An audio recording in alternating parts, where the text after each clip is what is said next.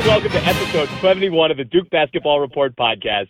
It's Monday, February 13th, 2017. It's Coach K's birthday. I'm now irritated, and I'm your host this week, Sam Klein. I am joined as usual.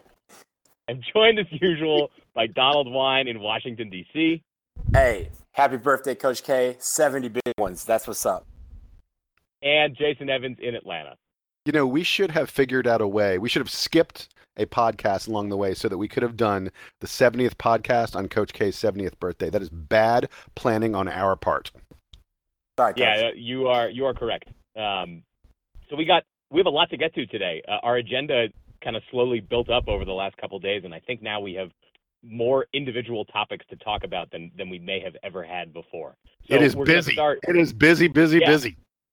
we're going to start, of course, with the game Thursday night against North Carolina. Um, it was a it was a great game on ESPN. Uh, it was back and forth the whole way. Duke ended up pulling away at the very end uh, and winning by eight.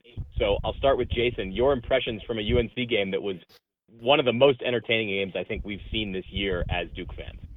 Yeah, you know, it's funny. Like for us, we go, wow, that was a ton of fun. What a fabulous game. And I'm sure Carolina fans are just beating their heads against the wall. They're really upset because it was a game that could have gone either way, although it really felt like, uh, I, I don't want to say Duke was in control, but uh, you, you felt like Duke was the better team throughout most of this game, and, and we had the lead throughout most of the game. Um, I, I want to harken back to last week when we were each sort of saying our keys to the game, and I'm sure you guys will recall my key was rebounding. Uh, and I pointed out that North Carolina is the best rebounding team in the country. They average like 44 rebounds a game, and they're the they're the second best offensive rebounding team in the country. They average six, I'm sorry, 14, 16, something like that. 16, I think, offensive rebounds per game.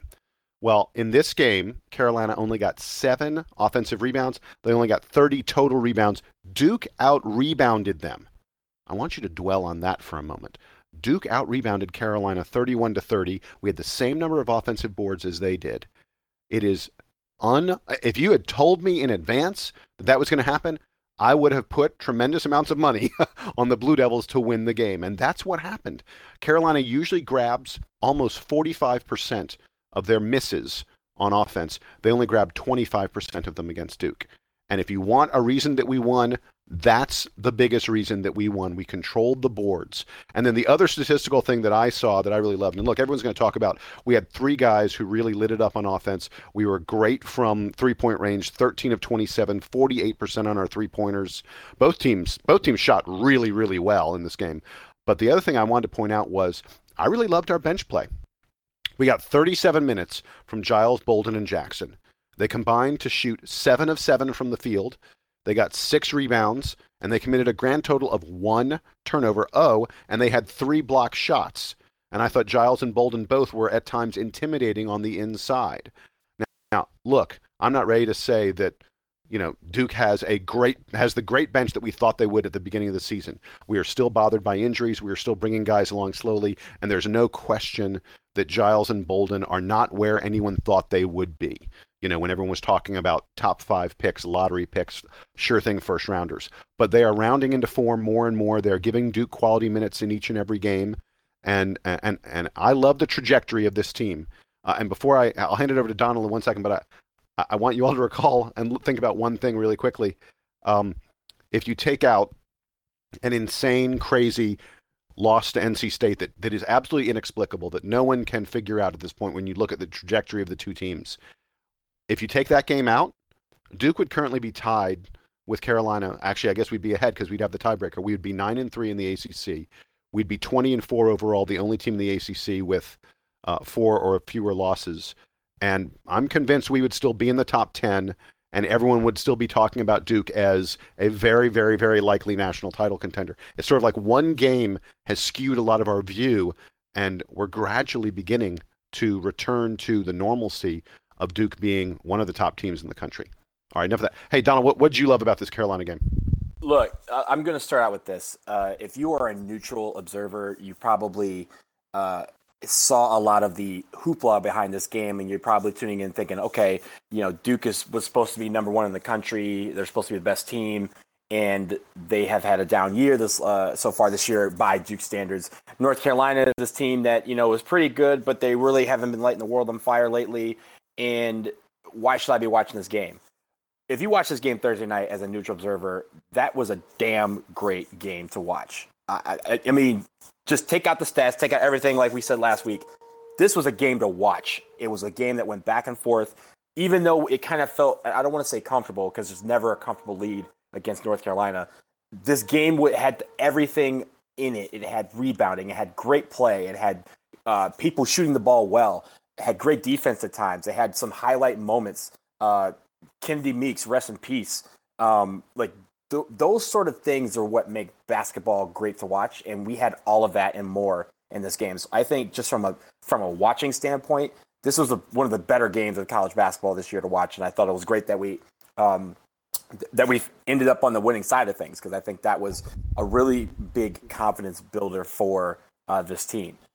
I think the one thing I look at on the stats, first of all, I think, like you said, that Harry Giles and Frank Jackson Frank Jackson did very great off the bench. Uh, that is something that has been sorely needed over the last couple weeks, and I think that's something that we got from them. Luke Kennard was excellent. Grayson Allen was excellent.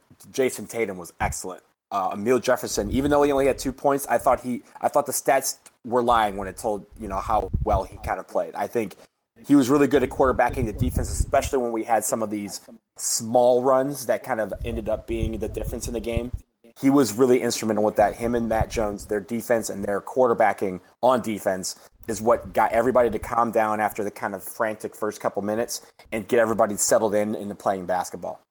You, you know, we we gave up 78 points, but I thought we played one of our better defensive games of the year. Um, I agree. Yeah, yeah, I, we had I, we had six block shots. And add that. Go ahead, Jason. No, no, I was gonna say we had six block shots, which is a lot for a Duke team, and especially against a Carolina team that that is long, has some pretty good size, and and typically doesn't have a lot of shots blocked. Go, go ahead, Sam. Your your turn to chime in on a very very fun game. Oh, yeah, I, I think that it was exactly as you said. We gave up a lot of points, but at the same time, the defense played really well, and North Carolina, uncharacteristically, made a lot of shots from the mid range and from outside that I don't think you see them normally make. So even though you know, even though they, they outperformed in that way, that's kind of the way you have to beat North Carolina. And, and we attacked them inside. We, as you mentioned, we were able to somehow um, end up with a positive rebounding margin, which I think very few opponents have against UNC this year.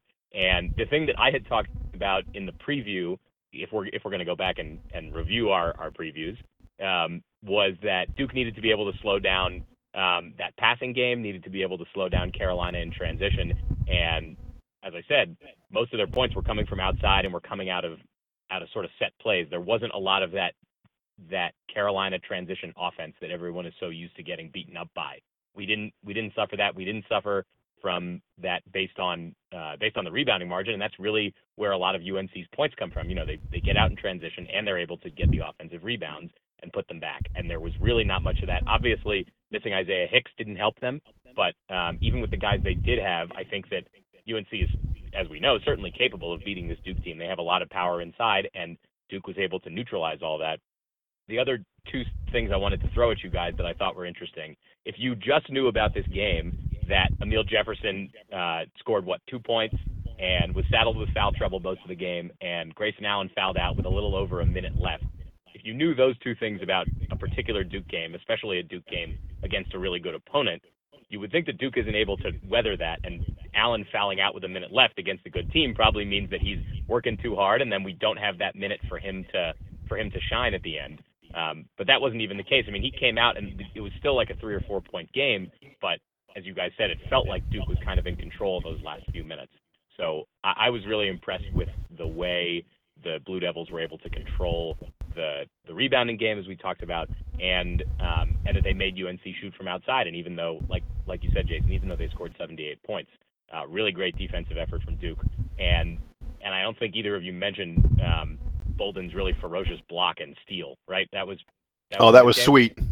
That was sweet. Um, I, you know, Donald can talk all you want about about uh, about the death of Kennedy Meeks at the hands of Jayson Tatum's slam, but I think that that Bolden's block and steal was my favorite highlight of the game. I can it, get with that. I can definitely get behind that. It was way up um, there. Yeah, no, go ahead. I was going to say, um, you know, it's it's funny. when you look at statistics, you, you talked about you know Jefferson only had two points. Grayson Allen fouled out. Uh, Uncle Matty, Matt Jones only had three points. Um, and and when you look at stats, there's so many other stats that point to a different result than what happened. You know, Carolina. Do you guys know Carolina only turned the ball over five times in that game. That's really impressive. yeah. Uh, I mean, that is really impressive. They considering the pace that they play at. Um, uh, you know, Sam, I think you were talking about what an impressive passing team they are. Uh, they're they're really they, they did a great job of controlling the ball. It was, as you gentlemen said, a an incredibly well played game. We were fortunate to get to watch it and fortunate to be the team that came out on top. And and we're in great shape now, I think, in the ACC. Um, I'm not certain. I haven't looked at all the tiebreakers, but I think we're pretty close to controlling our own fate at this point, um, which is all you can really ask. You know, with six games or so left. Are, are we about to move on to Clemson? I, I get the sense we are, huh? Yes, I, I, I, was about to move to Clemson, which which I don't think is going to be as happy of a discussion. Although, um, although hopefully we can we can wash the concerns away.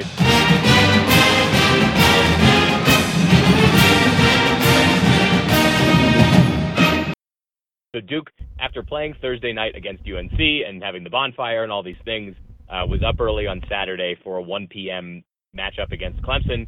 And as I think a lot of Duke fans maybe foresaw, this had a little bit of that of that trap game in it, right? North Carolina on Thursday night, Clemson about 36 hours later with a game against uh, against UVA, one of the top teams in the conference coming up this week, and we'll talk about that soon. But you could see Duke being uh, prone to overlooking this Clemson team. And sure enough, it was a close game all the way through. Clemson actually had a shot at the end um, to win the game. Duke only won by two points. Donald, is this is there anything concerning from the Clemson game that you think can't be chalked up to? Well, they were tired and emotional from the game against North Carolina. I think that has a lot to do with it. I don't know if it. I, am not going to go and say that it was 100% the reason.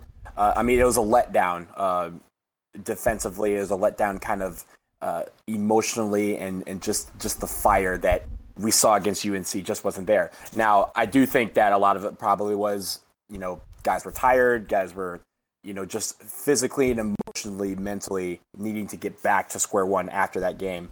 Uh, but I mean, we can't blame all of that on them. I think Clemson came out ready to play. Uh, there was a part in the second half where Clemson was just on fire. They were hitting everything. The momentum was clearly on their side, and they weren't going away. And there was a point where even you know we were up, I believe, like seven or eight.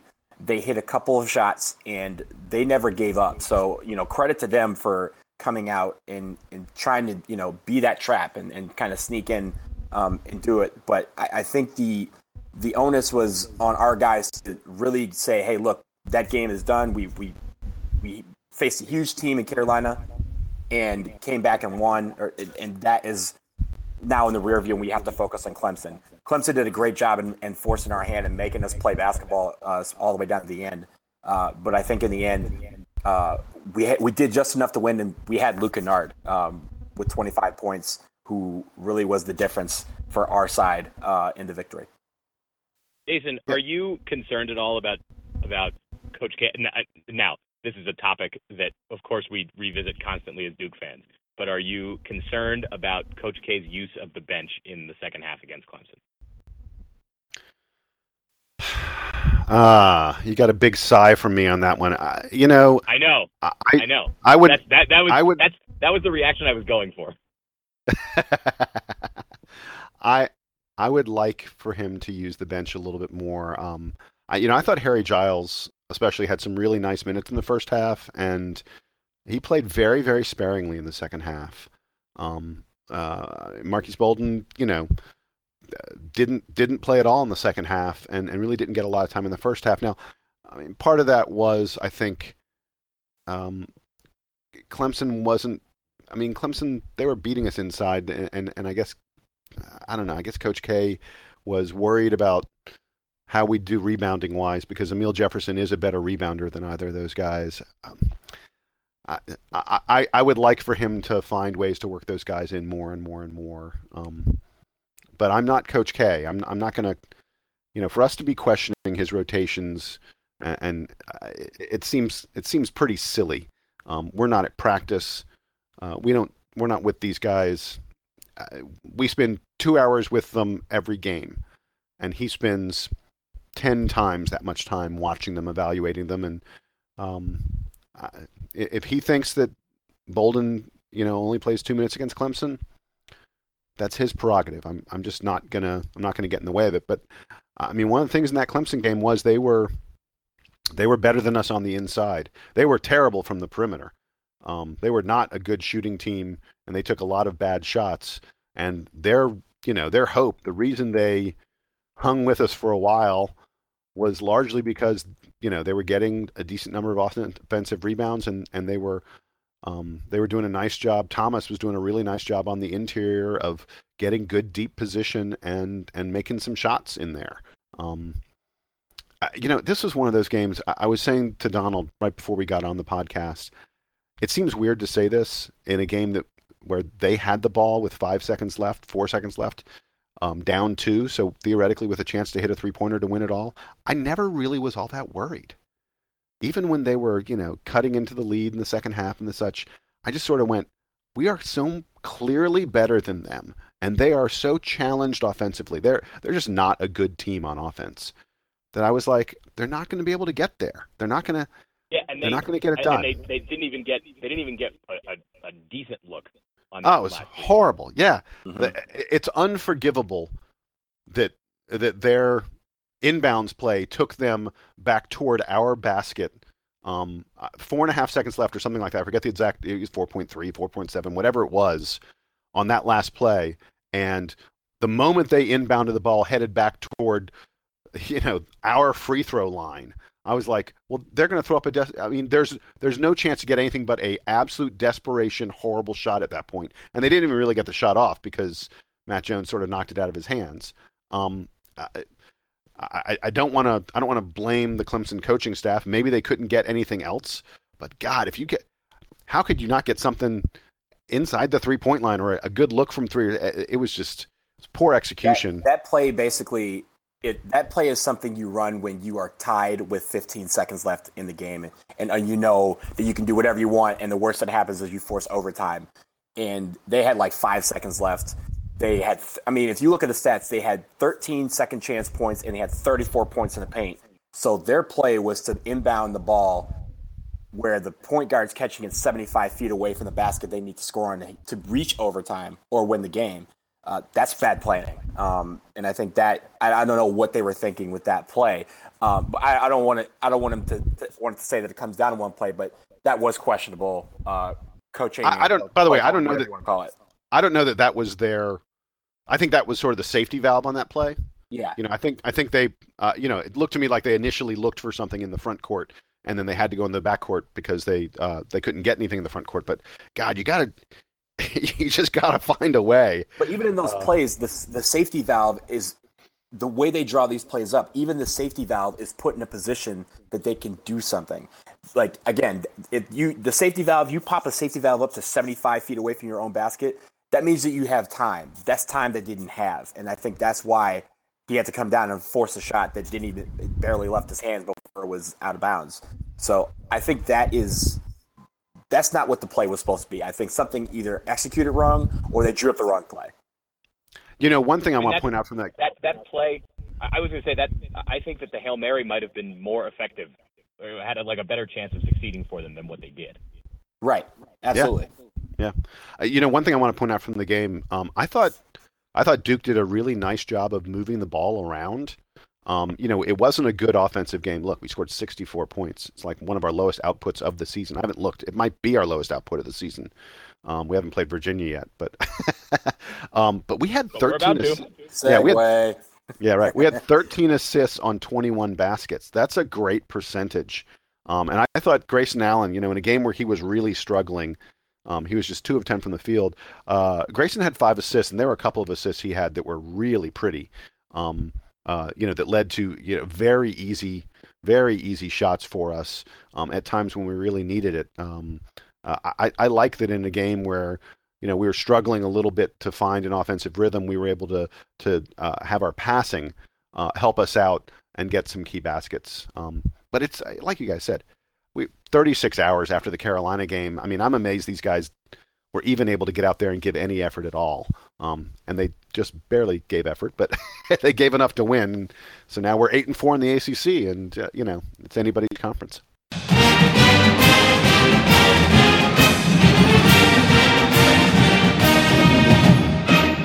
So let's look ahead then. Um, we'll we'll talk about the games this week. There are two games. Uh, one against on the the second one is on Saturday against a Wake Forest team that we've already seen. The first game is against Virginia, who the last two years under Tony Bennett has been one of the most consistent in the conference. Um, Jason, I, I think you told us that you watched most of or a good chunk of that Virginia Virginia Tech game. Do you want to want to run down kind of what you saw because Virginia Tech was able to to steal one in overtime against Virginia, and not many teams have gotten to do that this year. So you want to tell yeah, us about, about what Virginia Tech did and how it might translate? Yeah, yeah, absolutely. Um, I, I was. I'll tell you something. When Virginia Tech won that game, I was surprised because um, Virginia was the better team, and uh, I, you know I credit the home court to really helping Virginia Tech win win that contest. Um, the thing I the thing I took away from watching that game, and I've seen Virginia play a few other times this year. Uh, um, when he wants to, and it's surprising because he doesn't want to all that often. When he wants to, London Perrantes can get to the rim against virtually anyone, and um, he is incredibly adept uh, with either hand um, at, at finishing, you know, at the rim and in the lane. Uh, and and to me, that's going to be the biggest key for Duke. Uh, down the stretch against Virginia Tech, every time Virginia needed a basket, almost without fail, they went to Perrantes. Uh, the few times they did something different than that, it didn't work. Um, uh, it, there was a, an interesting moment before the ACC season began. Virginia, for a long time, didn't have anyone averaging double digits, which is something that just, you know, uh, naturally uh, on every team, you, you end up with someone scoring double digit points. And coming into ACC play, Perrantes led the team with about 9.7 points per game. And, and there was some talk that, oh my gosh, could this be, you know, sort of the first time in forever that an ACC team went all season without having anyone average double digits? Um, has lifted his scoring average uh, to 12.6 points per game at this point. Um, I want you to think for a moment about how much he's got to score to lift it from less than 10 to almost 13. Uh, he's averaging more than 15 points per game in in ACC play, um, and he has really, I mean, he is a senior guard. He is their floor leader, and he has taken on more and more and more responsibility offensively for them. Um, and, uh, you know that's that's how they are succeeding at this point. Uh, this Virginia team is built on defense, and they don't need to score a lot to win. Um, they are an exceptional defensive team, as they have been for years. We're not saying anything new. They're actually probably a little bit worse this year than they've been in the past. They're not as good protecting the rim. Um, Isaiah Wilkins is their shot blocker, and he, he actually did. He is he's only six seven, but he has incredibly long arms. Um, he he did a really nice job against Virginia Tech. Uh, he had a couple key key blocks um, and, and, you know, and, and if not blocks, you know, altering a shot late in that game um, that that almost lifted Virginia to to the victory. Um, they're not quite as good protecting the rim. They're not quite as good rebounding as they have been in years past.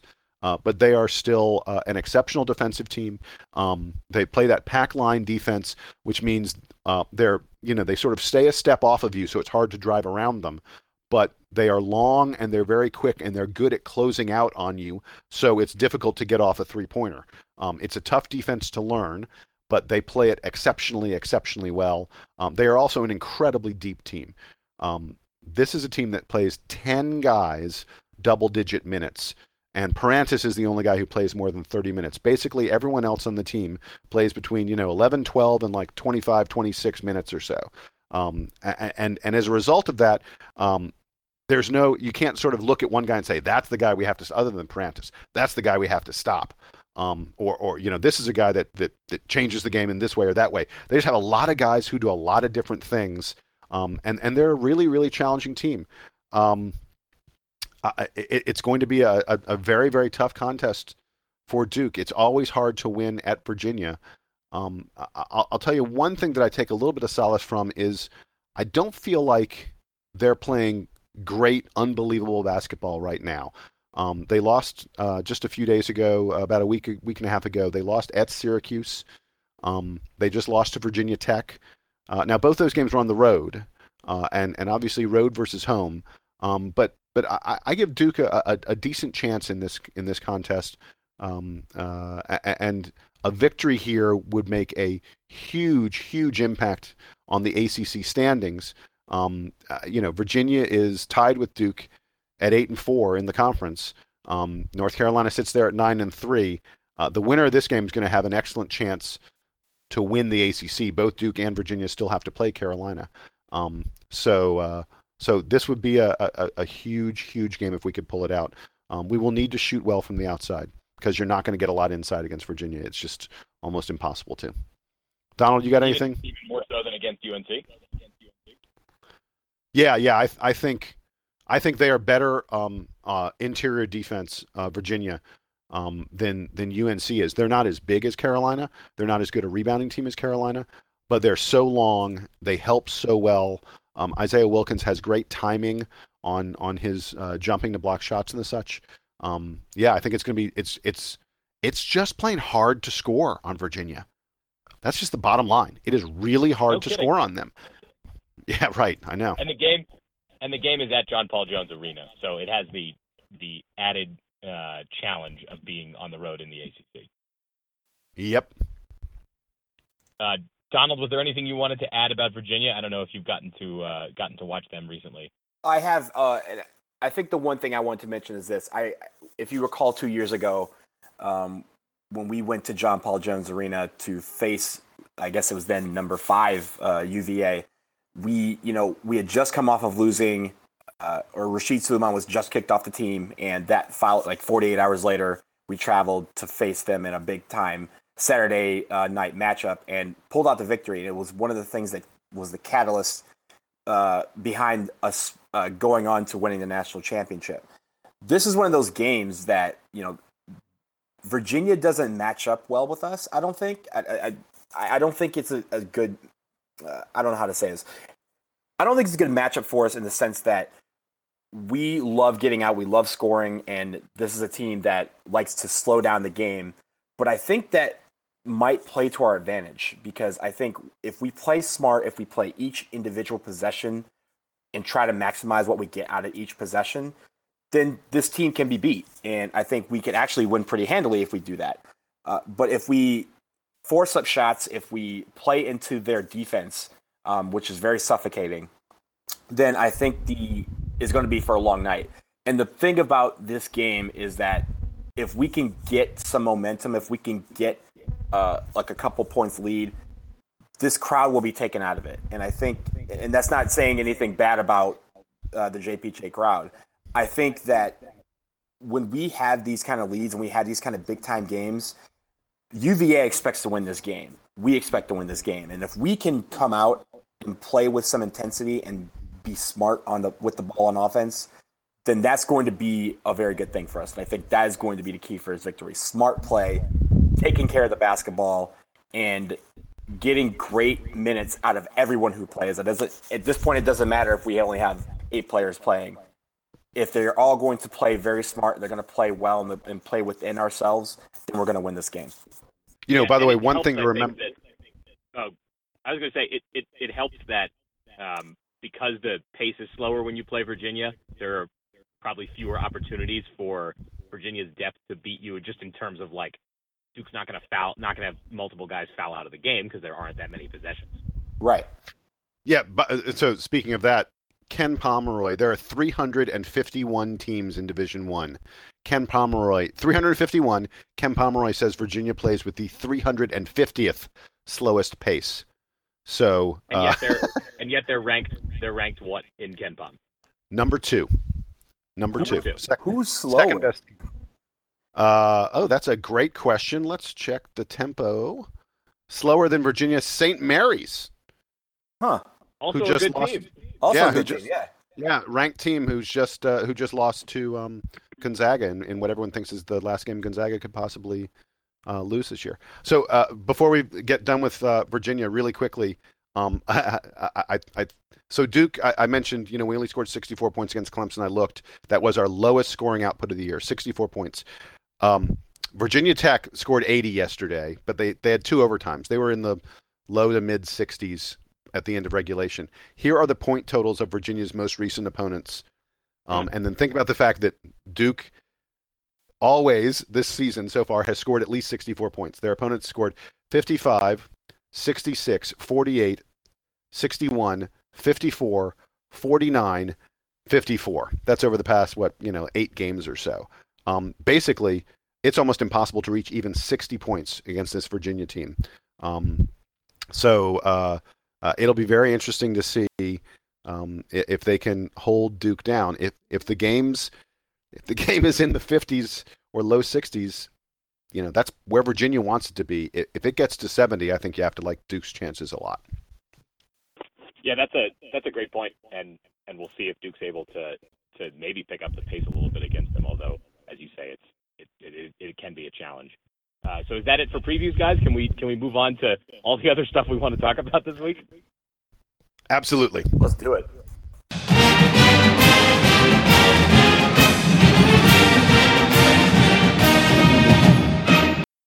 So uh, we mentioned, I think Jason mentioned last week that um, we'd be happy to answer folks' questions if they if they wanted to submit them either on the forum or or sending us uh, a private message.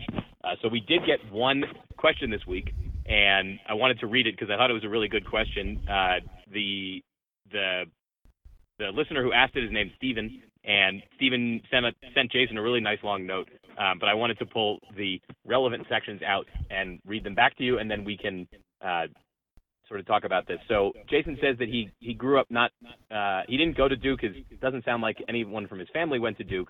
Uh, he says I've been a Duke fan for over 26 years now. I'm originally from Alabama, not North Carolina, so I didn't grow up in a pick Duke U, Duke U, Duke or UNC town. My story is that my dad had tickets to the 91 Final Four and told me, "Hey, let's cheer for this underdog team, Duke." So I did, and then after Laettner hit the shot the next year, I was sold. I was 10 years old in 1992. So my obsession grew, but I didn't go to Duke for undergrad. Skipping down, uh, that just to point out throughout his life, he's had no tangible connection to the Duke program. Um, so I have a couple of questions. What do alumni think of non-alumnus Duke fans? I feel that I am quite a rabid, loyal fan. Ask my cat Wojo, etc., etc. My educational path never led me to Duke, but my fandom started way before that. The other question is Is there something I should say to others when they ask, Oh, you didn't go to Duke? You may be thinking that I'm just a crazy poser, but I respect your opinion and really wanted to hear from a source with some real street cred. So, uh, Donald, what can Steven say to to other college basketball fans when he talks about his Duke fanhood? So I have an interesting perspective in this, and, and thank you, Stephen, for the question my perspective is this I was born and raised in Michigan. I was born and raised a Michigan fan. I was not a Duke fan until uh, my friend Shane Battier, friend of the podcast, uh, ended up going to Duke, and I started following his career and, and starting to learn more about the school as I was going through high school. So I was born, raised, trained to go to Michigan. I went to Michigan football games. Uh, I went to Michigan basketball games. I was I went to school within a stone's throw of the campus went to Michigan hockey games. I was involved with the Michigan program. I didn't go to Michigan. And a lot of people think that because I didn't go to Michigan, I shouldn't be a Michigan fan. They call they call some of these people Walmart Wolverines. And and the reason why I relate that to this is we're a small school. We only have 6,600 undergrads. We have about the same number of grad students. And not everyone's going to go to Duke for, for whatever reason, whether it's you know they didn't get in they couldn't you know afford it they got a scholarship to play somewhere else or to or to attend school somewhere else and they took that. Um, or if they just decided they didn't want to go they just want to remain a, a fan of the university i think that is fine. There's a lot of people who like to say that because they went to the school they're a better fan than anyone who didn't go to the school but i'm not about to say that somebody who's been a lifelong fan for 30 40 years is any better or any worse than someone who paid to go to school for four. Um, and I think that's the same way I, I, you know, my Michigan friends tell me that all the time about my fandom for Michigan uh, and football. And I tell them, look, I, you know, over over 34 years, I've invested tens of thousands of dollars into the University of Michigan. That is not going to replace uh, or, or you know be compared to anyone who paid for four years of school and I'm not about to have anybody question my fandom because they went to the school and I didn't. Um, you can only go to one undergrad unless you transfer. Um, and I think that is uh, something that a lot of people kind of get up in arms over, and they shouldn't. I, I think if you're a fan of the school, if you grew up a fan of the school, if you became a fan of the school, that is, I love that. We need more of that. And I think that's the reason why. I mean, if you think about Duke UNC, UNC has millions of fans. Ain't none of them, half of them go to UNC. And it's the same thing for us. Like, I think that is the, what makes the rivalry great is that there's so many fans not just that went to the school that really lived the rivalry for four years, but they're people who live in Durham, live in, in, in Chapel Hill, live in these parts of North Carolina where they pick one or the other, or they live somewhere else and they grew up watching Jordan, they grew up watching Shane Battier and Christian Laettner and Grant Hill and, and all the stars that come from these two teams. There's no reason why those people aren't as good of fans, if not better fans, than some of the people that went to the school. So I think that's my perspective. Uh, Jason, what do you think about that? I, I think you can be a fan of the style. You can be a fan of the players. You can be a fan of the coach. You can fall in love with the colors. It doesn't really matter to me. I, I, as someone who went to Duke, um, I have no problem at all, and I don't, I don't have a lack of respect for folks who say they're big fans of Duke who never attended the school. Uh, the the notion that the notion that there are lesser fans because they didn't go to Duke to me is abhorrent and wrong and and and it it doesn't match with the number of people out there who who watch Duke games and who are passionate about Duke basketball. Some of the biggest fans who have season tickets in Cameron are folks who didn't go to Duke. Uh, I, I'm I, I may be wrong. I think that Herb, what's his name, Crazy Towel guy, who is like really, really, really well known as a Duke fan, didn't attend Duke. Isn't that right, guys? I'm not sure. Y'all don't know. I'm not sure. I don't think so. I feel like I've heard that before. I yeah. know for a fact. I know for a fact that the number one, biggest, most important Duke website, the Duke Basketball Report, the guy who runs the DBR, Julian King, did not attend Duke. Now his parents um, worked at Duke, and and uh, you know he's got a long connection to the school for that reason. But the notion, the notion that Julian King is less of a Duke fan because he didn't attend the school is insane. There there may be no bigger Duke fan on the planet. Um, it it it doesn't make any sense to me. And uh, you know, part of Steven's question was, you know, what do I say to people if they go, "Oh, you didn't go there"? I think you simply say, "Yeah, but I'm still a, a huge fan. I've been following them since I was whatever age." Uh, you know, I, I I love his story that you know, when Christian Laettner hit the shot in 1992, that he had gone to the Final Four in 91 and rooted for them, and then Laettner hit the shot in 92, and he went, "That's it. That's my team." That, I'm fine with that. you tell me that story, your bona fides are sold. I'm, you know, I'm, I'm done. And and and I love that we have fans like that. Uh, it would be terrible if if we only had fans among the 6,000 or so kids who actually attend Duke. Because believe it or not, there are a lot of people who attend Duke who aren't fans of Duke basketball. Um, you know, they, they they just don't get caught up in in the athletics side of of the university environment. And think um, about the parents. Like think about the parents of these kids too. Like my dad was not a Duke fan until I went to Duke. Now he's one of the biggest fans in the world. He's calling me asking how does he get games on ACC network when he lives in Texas. Like my my parents are watching the games as religiously as I am. Neither of them went to Duke, but they're now Duke fans. So I'm look, they paid money to the, to the school. They they helped me get an education, and if that's their reason for supporting the team, that's awesome. If if their reason is because they have a friend that went there, or or or a cousin, or anybody, that's fine too. I think there's a, a number of reasons why people should root for Duke, and going to school is like just one of those hundred reasons. Yeah, uh, to me, well, the biggest one is I was going to say to me, really quick, to me, the biggest one would be admiring Coach K, admiring the kind of person he is, the way he teaches basketball, his ethics.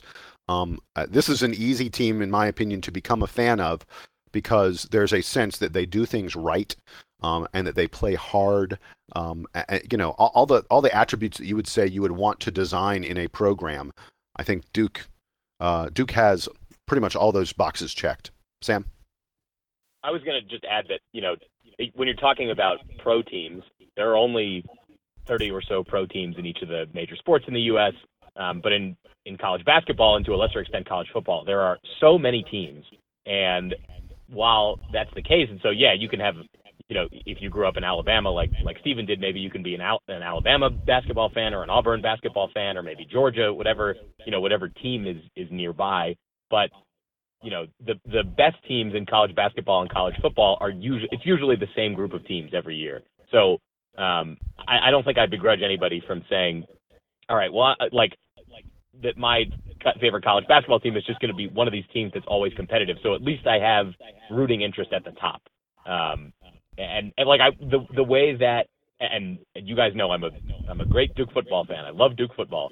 Um, but I don't begrudge, you know, Duke people, Duke students, whoever, if they say, all right, well, for a long time Duke football was was nothing worth rooting for. So I followed my hometown, you know, Ohio State Buckeyes or or Texas Longhorns or whoever whoever that team may be. Um, because it is fun to root for the teams that are that, that have a chance every year. And in pro sports, you know, other than maybe the Cleveland Browns, um, everybody kind of has a shot every year because because you never know what's going to happen and there aren't that many teams. Um, in college, it, it seems like it's it's the same guys every year. So I, I don't think it's a problem um, for non-alums or people who aren't connected with the school to like them. And as as you said, Jason, there aren't that many people that go to Duke. So if Duke is going to be as as powerful of a brand in college basketball and in college sports as it is, uh, it relies on the support of people who didn't go to the school because from a numbers perspective, Duke is never going to compete with Michigan for for eyeballs if we're only talking about people with official affiliations to the university. And if you so, think about uh, just who watched the game, uh, you know, I think they said 3.4 million people watched the game on TV and I think it was Duke basketball that mentioned this that it was the most streamed game on ESPN ever, uh, with over like 250,000 streams on like ESPN, Watch ESPN, and, and ESPN three. So if you take that, be, there can't be more than what like 100,000 Duke there's, alumni. There's like the 150,000 Duke alumni, period, like yeah. in the world. So if you think about it, if you divide that half, there is about you know two two three million people who are watching this game that aren't fans of the university but are watching the game. So uh, right. that you can't have you can't have these ratings if people who aren't interested who have no affiliation to these schools aren't watching. I can't believe there are only 150,000 Duke alumni in the world. I, that makes sense. You know, when you think about the number, you know, 2,000 kids per class, a little less than 2,000 kids in a class, and you know, no one lives forever and such. But God, if you'd asked me, you know, don't think, just pull a number out of a hat. I would the number I would have pulled out would have been much higher than that. Right. Yeah. So there you go. So uh, thanks again to Stephen for the question. That was that was really cool. And again, if you want to send us uh, questions to talk about on the podcast, we always welcome them. Um, but the only lines of communication are via the Duke Basketball Report forum. So if you're not on there and you want to ask a question, go ahead, sign up for an account, check out the discussion threads, and then you can send any of us a message either publicly or or via the private message service.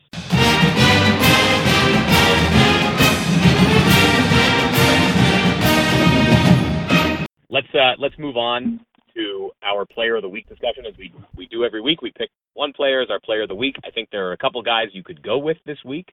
So Jason, I'll start with you. Who is your player of the week for the games against UNC and Clemson? You ready for this? You're going to be surprised. I'm going off the board. Right. Uh, I really thought Frank Jackson had a heck of a week.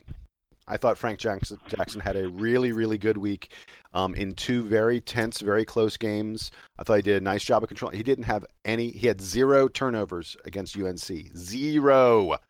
Zero turnovers. He hit big three pointers in both games. Um, uh, it, it, you know, it defies conventional wisdom that would say how on earth could you not pick Grayson Allen or Luke Kennard? But I'm getting sick of always picking Grayson Allen and Luke Kennard. so, so yeah. I thought I'm, Jason, but I thought that you have that, that your rule is that you just pick Luke Kennard every week. Yeah, it it has seemed that way. Although lately I've been picking a lot of Grayson Allen. I've been loving his playmaking and the such, and and I really came close to picking Grayson Allen. Um, you know, like I said, he had five big assists. I thought really nice assists against Clemson, and and he was uh, unbelievable. Best best game of the season against UNC.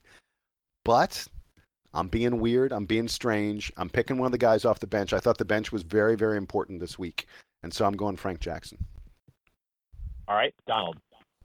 I will take a, a page from Jason's normal playbook and I will go with Luke Kennard.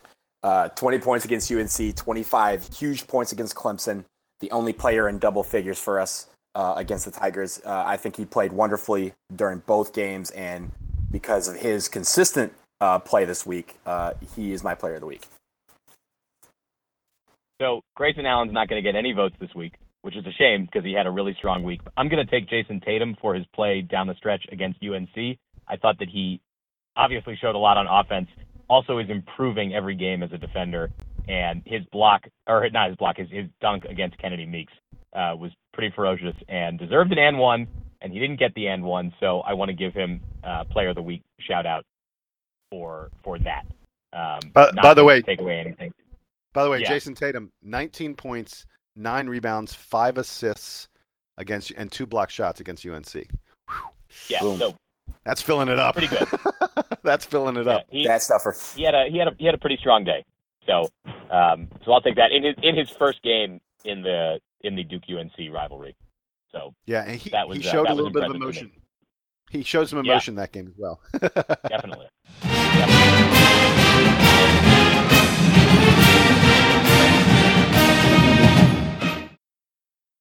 Uh, all right, let's move to parting shots. I know that there's a lot, there's a lot of little things that we want to unpack. Um, so I think each of us has has multiple parting shots we want to hit on this week. So let, let's go through those quickly. Uh, Jason, why don't you go ahead? Why don't you share one, and then we'll we'll do one round and then do a second round.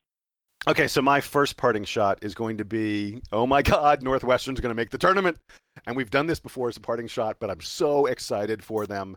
Uh, they beat Wisconsin at Wisconsin um, over the weekend. I mean, that's really impressive. Wisconsin was ranked in the top ten. I, I I should have looked it up. I think the last time Northwestern beat a team ranked in the top ten was never. Um, they may have done it once before. I, I don't even know, but it's it's really really they're playing good ball. They're, they're doing it. By the way, their leading scorer uh, has mono or something like that. So, the, you know, once that guy comes back, they're going to be even better.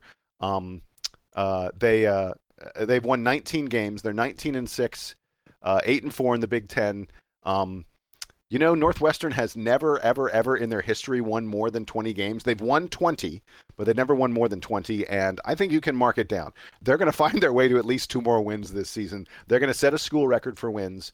They are also going to make the NCAA tournament. I mean, I, am I jinxing them? If they lose six, seven games in a row, they may they won't make the NCAA tournament. But as long as they like beat Rutgers at home, they're going to make the NCAA tournament. Um, and it's and it's just impressive and amazing. And and Chris Collins deserves all the praise in the world. Friend of the podcast, Chris Collins. We've mentioned this before. He was a guest on our show in the past, and he's he's fabulous and wonderful, and uh, you know a, a great member of the Duke coaching tree. Um, I, I can't say it enough. Northwestern's never, ever, ever, ever, ever, ever made the NCAA tournament, and they're going to do it this year. Um, and uh, I know that um, I know that Gon- Mark Few at Gonzaga, and I know that um, uh, Scott Drew at Baylor are going to get probably all the Coach of the Year votes this year, and no one's going to pay attention. But um, uh, Chris Collins is the Coach of the Year. Chris Collins is the Coach of the century for um, getting the worst program, the worst power conference program in history to the NCAA tournament. Congrats to Chris. I, I'm jinxing you by saying it early, but it's going to happen. It's a, I think it's a I done warned- deal at this point. My uh, my boss at my day job is a is a big Wisconsin fan, and I warned her last week that um, Northwestern's playing better this year, and she was like, "Oh no, Northwestern's never good. Like, don't worry about that." So I got to give her a little grief this morning about that. Donald, uh, let's go with your first parting shot. So my first parting shot is uh, Duke centered. Um, Mason Plumlee, who was on the Portland Trailblazers, Blazers, uh, was traded to the Denver Nuggets uh, over the weekend for Jusuf Nurkic and a protected 2017 first round draft pick. Uh, I believe the Portland Trailblazers also gave away a 2018 second round draft pick. So I believe if this uh, memory serves, uh, I now am the only podcast member who does not have a Duke player uh, playing for the team in their city. Uh, Sam has now inherited a Plumlee, uh, and I'm, and Jason has like two or three. I think he has Dunleavy and a couple other guys on the on the Hawks. The Wizards are lacking, so hopefully this is a good move for Plumlee. He, I thought he'd been playing very well uh, for the Portland Trailblazers. Uh, not quite certain what led for them to uh, want to make a uh, trade him away, uh, but I think the Nugget, the Nuggets are going to benefit greatly from him uh, being on the team. Uh, hopefully, Sam, you will be able to see him a couple times in person. And Washington Wizards, you are on the clock. Uh, I think you need a Duke player now, so I can go watch games. Uh, I'll, I, I'll tell uh, you, by the way. I was going to say really quick. I'll tell you why Portland traded him. It was two reasons. One is uh, he his rookie contract comes up at the end of this year. He'll be a The, the luxury tax. I did remember that one. The, the luxury tax. Yeah, and and they are they are in bad shape on the salary cap, and um, someone is going to pay Mason well above ten million dollars um, because he's one of the eh, he's one of the best. He's a rim protector. He he's efficient on offense. You know, he scores really well around the basket, and he you know it's between him, Draymond Green, and Al Horford for the best passing big man in the NBA. He may be the best passing big man in the NBA. He's going to make I don't know 10, 12, 15 million dollars a season um, after this year, and Portland just didn't want to take on that kind of a, a, a salary um, for, for a team that's already sort of salary cap strapped. Uh, and by the way, they're really happy to get that uh, that first round draft pick. Portland is stocking up on first round draft picks in what's expected to be a very, very, very deep draft. I think they have three now for the first do. round next year. Yeah. They do, and they're uh, my bet is they'll be moving those picks um, either to move up or uh, uh, you know to to get players or or who knows what. But but they're going to be a, a player. They're going to be a player in, on draft day. Yeah, I'm I'm excited that that I finally get a Duke player here in Denver. I actually had posted something in the forum a couple days ago related to a it was it was some discussion about NBA players, but how in the nearly six years that I've lived here, we haven't had a Duke player yet, and there are normally like 15 guys in the league from our university. So um, the odds said that that it had to happen eventually. So now I finally have Mason Plumlee here in town. I think that I think the last Duke guy who played uh, for the Nuggets was Sheldon Williams, and that was uh, quite a number of years ago now. So um, very cool. I actually mentioned this to you guys. I, I realized this morning that the Warriors are playing here tonight. So um, I'm gonna try to go to the game because I guess that'll be Mason's debut, and and I'll get to see the Warriors. Um, but I need to I need to find some tickets for that. Uh, unless unless we get the podcast out quickly and and someone who has Denver Nuggets tickets wants to hook me up. Um, so yeah, that, that that's pretty cool about Evan Plumlee here in uh, in Colorado. Uh, I was gonna just quickly mention that I'm going. Speaking of attending uh, sporting events featuring Duke guys, I'm I get to uh, go to a Duke lacrosse game this weekend here in Denver because Duke men's lax is coming out to play University of Denver, my other alma mater, um, which is uh, which is really exciting because we don't normally get a lot of Duke games uh, way out west out here. So uh, excited to go to that. There's going to be some kind of pregame event um, with some of the members of the program and stuff like that. So um, very excited to go see uh, the men's lacrosse team. Jason, did you have another another point you wanted to to bring up? Uh, you mean another parting shot? Yes, I do. Yeah. Uh, so, Bubba Cunningham, the athletic director at North Carolina. I'm gonna try and keep This my is- blood from Jason, this boiling. is, is this your favorite subject? it, it might be. It may be. I, I'm I'm gonna try and remain calm. Check my pulse. Bubba Cunningham, the athletic director at North Carolina, gave an interview to CBS Sports, um, in which he laid out um, the the defense for uh, Carolina's horrific, terrible uh, academic fraud that went on for two decades uh, or more. Um, and his defense can best be summed up by this quote. Again, these are Bubba Cunningham's words, athletic director of UNC. He said, "quote Is this an ac- is this academic fraud? Yes, by any normal normal person standards, yes. But is it academic fraud by the NCAA's definition? I think not." So his defense comes down to semantics. He says that Carolina has been overcharged. Uh, this is, if there are little kids listening, please cover their ears. This is bullshit. Tell them. It is Tell 'em. ridiculous. The hubris that Carolina is displaying here is is absurd. Of course, it's academic fraud. Everyone knows it's academic fraud. Bubba admits that it's academic fraud. He says, "Is this academic fraud?" Yes. And then he goes on to say, "But we shouldn't be punished for it because of these semantics within the rule book." Hey, how about justice? How about fair play? How about actually doing your job and educating the athletes? Um, Is, was Carolina Cunningham no- even at UNC when this was all happening? No, he was not. He was not. He, in, I he mean, inherited. like you would inherited think, this giant pile They bring in, right? They bring in a new athletic director, and he can't even stand up and say, you know, all right, I'm here now, new regime. We're gonna clean things up. We're gonna, you know, Um, we're going to celebrate, you know, finally getting on track and doing things the right way, um, and not just to keep harping on all that same stuff. He's a designated fall guy. He, he's the one that's like, yo, I got I got the mouthpiece. Let me uh, let me go ahead and just go ahead and toe the party line right here. The, Like the, there's no accountability.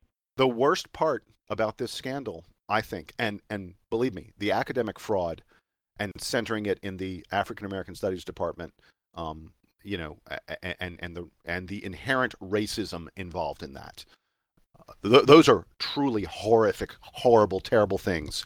But the worst part about it is the hubris that Carolina has displayed, the the inability to recognize that what they did wrong, accept that they made terrible, horrible, awful mistakes, um, and and that they should face stiff, stiff punishment for this.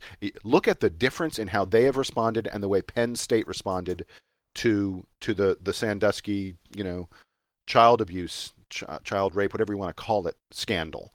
Um, Penn State. Uh, Penn State fell on the sword. Penn State said, "NCAA hit us with whatever you got, and we will accept it."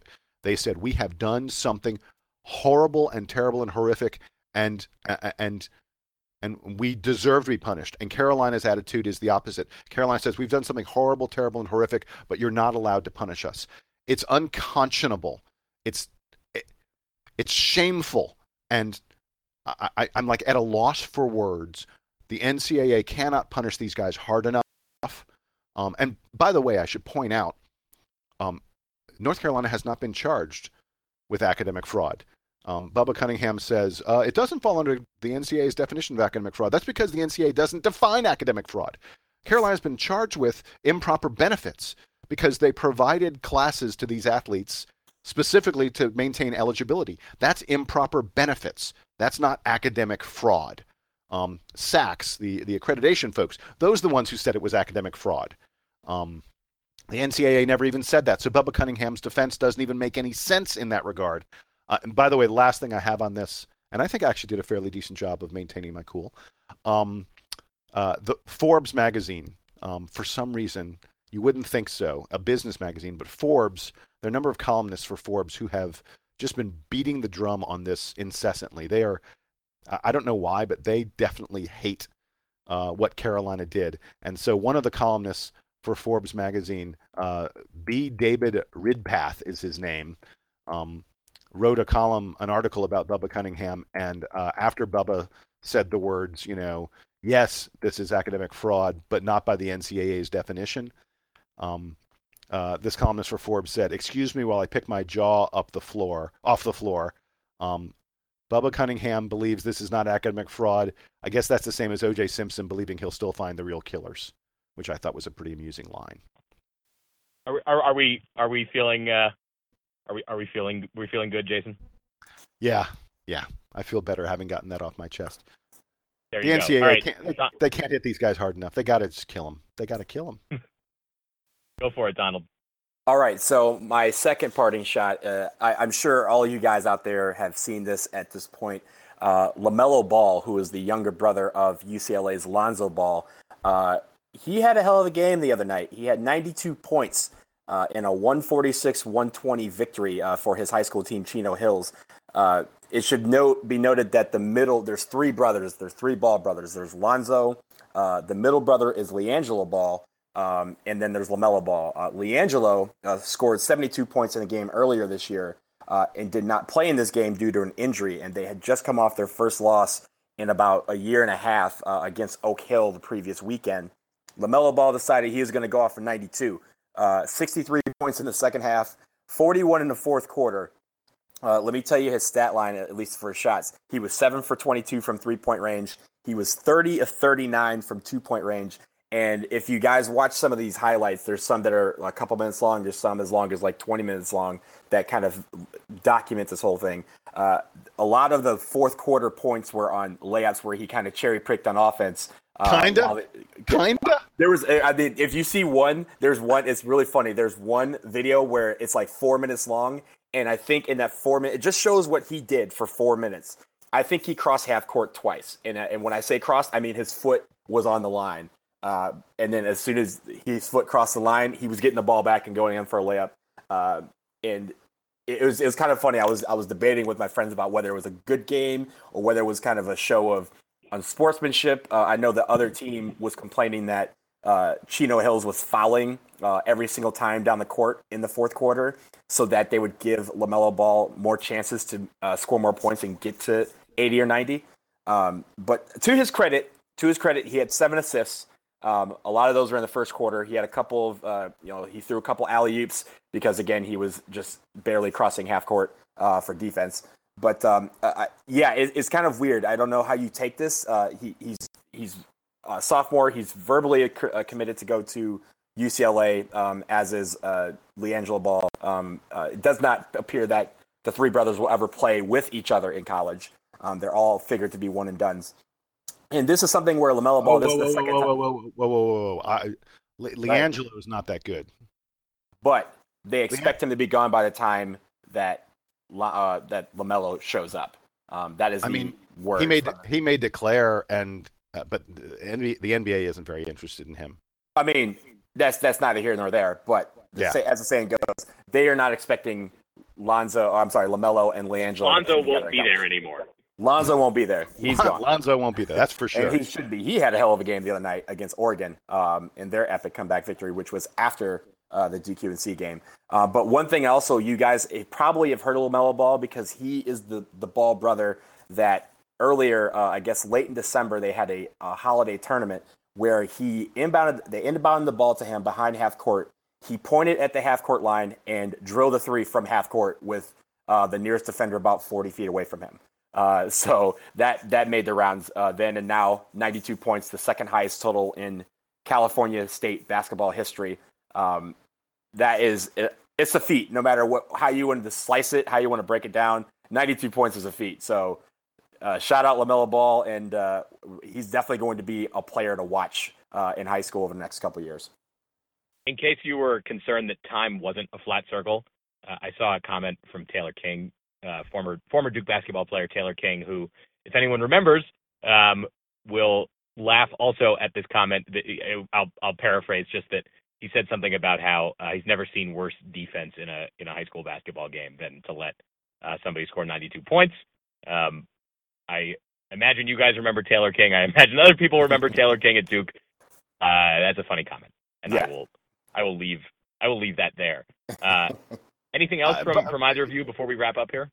So so on the balls, um, uh, I, I th- this was like some of the most shameful cherry picking I've ever seen. It was it, was, funny. ridiculous. Like I mean, literally, if you if, there's a lot of videos. If you he go to be embarrassed. there was one i'm telling you it's a four minute video where it just show it was just a cam on him in the fourth quarter and i tell you when i tell you he maybe crossed half court twice and when i say half court he put his foot across the line and as soon as that foot touched he was turning around and getting the ball in offense uh, it was it was like hilarious and you know some people like oh well i saw he he drove you know broke down three people yeah he did all that too but 30 for 39 from two point these like almost every single one of them were layups they weren't where he was breaking down on the dribble there was no half court offense because both teams combined scored 266 points in a 32 minute basketball game there there was no half court offense uh, whatsoever. There was no setting up and running shell or running motion or whatever plays you want to call. There weren't even plays on, on out of bounds. They were just getting the ball and going. I pray for uh, the stamina of those referees because I know they probably ran about 10 miles in that game. You know, and by the way, Donald, um, uh, regarding LiAngelo, he he's not even considered a top 200 recruit. He's barely a, a top 200 recruit. I don't think he'll be going to the NBA very quickly. LaMelo's a top 20 recruit um, in the class of 2019. I mean, it's still early. You don't know how guys are going to develop and the such. Right. But um, I- I'll say this: the, the dude hasn't. He's not learned to play any defense. That's for sure. He can always he can always learn defense at UCLA. Mm. Uh, Yeah, I don't think so. Mm. All right. Um, I think that's enough from us this week. We'll uh, we'll go ahead and wrap up. Just just as a uh, sort of a second reminder, we said it at the top. Uh, happy birthday again to Coach K, who turned 70 today. Uh, may there be many, many, many more years of happiness and and and good health uh, for him. So for Donald Wine, for Jason Evans, I am Sam Klein. This has been episode 71 of the Duke Basketball Report podcast. Duke Band, take us home.